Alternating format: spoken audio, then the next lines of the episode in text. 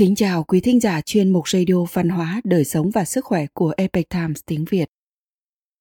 Hôm nay, chúng tôi hân hạnh gửi đến quý vị bài viết do Triêu Huy thực hiện có nhan đề Truyền thuyết mộng bút sinh hoa, cây bút thần của các thi nhân xưa. Bài do dịch giả Xuân Hoàng chuyển ngữ từ bản gốc của Epic Times Hoa ngữ. Mời quý vị cùng lắng nghe. Từ thời xa xưa, cả chính sử và giã sử đều có ghi lại những câu chuyện về mộng bút hoặc mộng bút sinh hoa.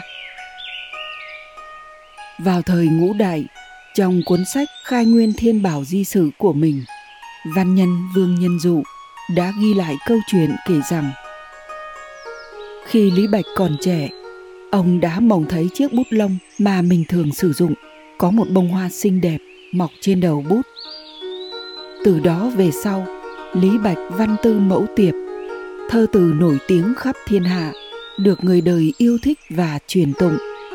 Đây chính là nguồn gốc của câu chuyện mộng bút sinh hoa. Theo nam sử kỷ thiếu du truyện ghi chép, văn nhân thời nam triều kỷ thiếu du khi còn nhỏ đã nằm mộng thấy lục thủy, một văn nhân nổi tiếng lúc bấy giờ, tặng cho ông một cây bút lông với ống bút làm bằng ngọc bích. Kể từ đó, thơ văn của ông tuôn trào như suối chảy, trình độ sáng tác cũng được cải thiện rất nhiều. Có câu thành ngữ Giang lang tài tận, đây là câu chuyện nói về Giang yên một văn nhân thời Nam Triều. Không có ghi chép nào trong sử sách về thời Giang yên được trao tặng cây bút thần – nhưng việc có người lấy lại cây bút thần vào những năm cuối đời của ông thì đã được ghi lại trong sử sách và một số ghi chép khác. Theo Nam Sử Giang Yêm truyện và thi phẩm Quyền Trung của Trung Vanh, một văn nhân thời Nam Triều. Sau khi Giang Yêm từ chức thái thú ở Tuyên Thành, trên đường về quê, trong khi nghỉ ngơi ở một trạm nghỉ chân, ông mơ thấy một người tự xưng là Quách Phác là một văn nhân nhà Tấn nói với ông rằng tôi có một cây bút để ở chỗ ông nhiều năm rồi, có thể trả lại cho tôi rồi. Nghe vậy, giang yêm cho tay vào túi và lấy ra một cây bút ngũ sắc, trả lại cho quách phác kể từ đó, giang yêm không còn có thể viết ra những câu thơ ưu mỹ như trước nữa. Người thời đó nói rằng ông ấy đã tài tận rồi. Đây là nguồn gốc của điển cố giang lang tài tận trong nhị tập tứ sử có ghi lại rất nhiều câu chuyện về mộng bút của người xưa. Tác giả cũng xin kể lại một số điều mà mình biết, do hạn chế về những gì thấy và biết được, nên tình huống được mô tả dưới đây chỉ mang tính chất tham khảo cho bạn đọc. Để nằm mộng hoặc nhìn thấy thần bằng thiên mục và các vị thần phật ở tầng thứ cao ban cho bút thần thì có một điều kiện tiên quyết là người đó phải tin vào sự tồn tại của các vị thần, đồng thời tôn kính thiên địa thần minh. Như chúng ta đều biết, điều đầu tiên mà trẻ em thời cổ đại được học khi bước vào trường là tôn kính tiên thánh tiên sư, là những vị thánh nhân và hiền sư đã khuất. Lấy nhà đường làm ví dụ, tiên thánh của quốc tử học là chu công, tiên sư là khổng tử trường học ở châu và huyện cũng là như vậy. Hơn nữa, triều đình còn quy định khi làm lễ cúng tế phải thông qua lễ nghi tam hiếu. Trẻ em ở thời cổ đại từ nhỏ đã phải học cách tôn kính thiên địa thần minh, cẩn trọng đối đãi với văn hóa truyền thống. Giống như thi kinh, đài nhã, ức có nói, kính thần uy nghi, duy dân chi tắc, đại ý là tôn kính và cẩn trọng đối với lễ nghi truyền thống. Trong đó bao gồm lễ tế nghi trường, nghi dung và duy trì tốt các nguyên tắc đạo đức làm người. Cũng có một số tình huống là trời ban bút thần. Có người trời sinh đã có sẵn căn cơ tiên thiên rất tốt cũng chính là vừa sinh ra đã mang theo một cây bút thần. Ví như trong tống sử phạm chất truyền ghi rằng đêm chất sinh ra mẫu thân nằm mơ thấy thần tiên ban cho chàng một cây bút ngũ sắc chín tuổi chàng có thể thuộc văn, 13 tuổi có thể thông thuộc thượng thư, thu nhập môn sinh. Bút ngũ sắc được đề cập trong bài viết còn được gọi là hào ngũ sắc, tức lông ngũ sắc, là cây bút lông có năm màu xanh, đỏ, vàng, trắng và đen, tương ứng với ngũ hành mộc, hỏa, thổ, kim, thủy. Đây là trường hợp của hầu hết các văn học gia và thi nhân nổi tiếng thời cổ đại. Họ có căn cơ tiên thiên tốt. Vừa sinh ra đã mang theo một cây bút thần và mang đi sau khi tạ thế. Bút thần của Lý Bạch cũng là từ tiên thiên. Mộng bút sinh hoa, ý tứ là cây bút thần của ông đã được Thượng Thiên ban cho nhiều công năng hơn, chẳng hạn như làm thơ hay hơn. Cũng có một số người là hậu thiên được thần tiên nội trong tam giới ban cho bút thần. Trường hợp này nói chung đều là có quan hệ nhân quả. Có người sau một thời gian sẽ bị lấy lại hoặc chuyển cho người khác. Chỉ là khi bị lấy lại thì có người cảm giác thấy, ví dụ như Giang Yêm, có người thì không cảm giác thấy. Cựu ngũ đại sử, Hòa Ngưng chuyện ghi lại rằng Hòa Ngưng tự thành tích cũng là người tu xương, vấn dương. Vào năm 17 tuổi được chọn làm công sinh.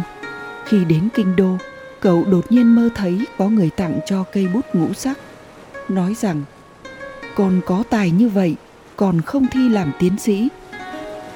Vì tài năng thông tuệ, cậu đã trở thành tiến sĩ vào năm 19 tuổi. Đây là trường hợp hậu thiên được trao tặng cây bút thần. Cho dù đó là tiên thiên mang theo cây bút thần hay hậu thiên mới có được, nó đều biểu hiện ở một chiều không gian khác, mang theo thân thể ở không gian khác. Cây bút này chỉ có thể được sử dụng nếu nó được gắn với một vật tải thể nào đó trong không gian của con người. Điều này phải do các vị thần tiên trong tam giới hoặc các vị thần Phật bên ngoài tam giới mới có thể làm được. Vật tải thể này rất đa dạng, nó có thể là một chiếc bút hoặc nhiều chiếc bút hoặc một cuốn sách hoặc một cuốn sổ tay. Người xưa thường ghi những câu nói hay câu thơ học được vào một cuốn sổ và mang theo bên mình. Cuốn sổ này sẽ truyền cảm hứng cho họ làm thơ, thậm chí là ý thơ sẽ tuôn trào như suối. Kỳ thực là cây bút thần ở không gian khác đã kết nối với vật tải thể này. Hai cuốn Lạp ông đối cú và Thanh luật khải mông mà chúng ta đọc hiện nay đều là do người xưa biên soạn dựa trên những ghi chép của chính bản thân họ. Ngay cả khi một người sinh ra đã có cây bút thần, nhưng nếu không có sự trợ giúp của thần thì cũng không thể nào vận dụng được. Một người không tín thần thì cũng đừng hy vọng được thần trợ giúp cung kính thiên địa thần minh là điều kiện tiên quyết. Lấy thể thơ đường luật làm ví dụ, phải thuộc lòng, lý giải đầy đủ thơ văn cổ, còn phải có lão sư chân chính truyền dạy niêm luật, cách gieo vần và cách đối. Cũng giống như ca sĩ và vũ công chuyên nghiệp, họ nhất định phải trải qua quá trình luyện tập gian khổ, bởi không có miếng bánh nào từ trên trời rơi xuống. Hơn nữa, càng tuân thủ cách luật của thi từ sẽ càng nhận được nhiều điểm hóa và trợ giúp từ thần minh. Theo cách nói của giới tu luyện, cây bút thần là một loại pháp khí. Pháp khí này, dù là tiên thiên mang theo, thì lúc đầu nó vẫn ở trong trạng thái ngủ say. Sau khi đáp ứng đủ các điều kiện nói trên, thần mới đánh thức nó, ban cho nó linh tính và sinh mệnh, đồng thời kết nối nó với những vật tài thể như cuốn sách hay cây bút trong không gian nhân loại này. Nói cách khác, cây bút chúng ta thường dùng để làm thơ hay cuốn sổ chúng ta dùng để tham khảo chính là hiện thân của cây bút thần trong không gian nhân loại. Sau khi có cây bút thần trời ban rồi, quá trình làm thơ là một quá trình kỳ diệu. Đôi khi sẽ cảm thấy rằng những từ ngữ mỹ diệu cứ hiện ra như lụa. Cách luật của thơ giống như kích thước, thì nhân sẽ sử dụng bút thần để phân chia và cắt xén. Vì vậy, cổ nhân gọi làm thơ là cắt thơ, rất có tính hình tượng. Thơ viết xong, thần sẽ ban cho nó sinh mệnh mới. Nó sẽ có sự sống. Khi các thi nhân sử dụng những lời thơ ưu mỹ để mô tả các loài hoa như hoa sen, hoa mai, hoa thủy tiên có khi họ sẽ khiến các vị thần ở tầng thứ đó xúc động. Ví như thần của hoa thủy tiên sẽ đến cảm ơn. Vì vậy, quay về truyền thống mới có thể tiếp xúc với thần, mà quá trình này không thể mang theo những tâm chấp trước của con người, đặc biệt là tâm hữu cầu.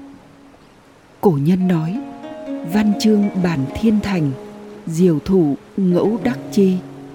Câu nổi tiếng trong bài văn chương của lục du, thi nhân thời tống.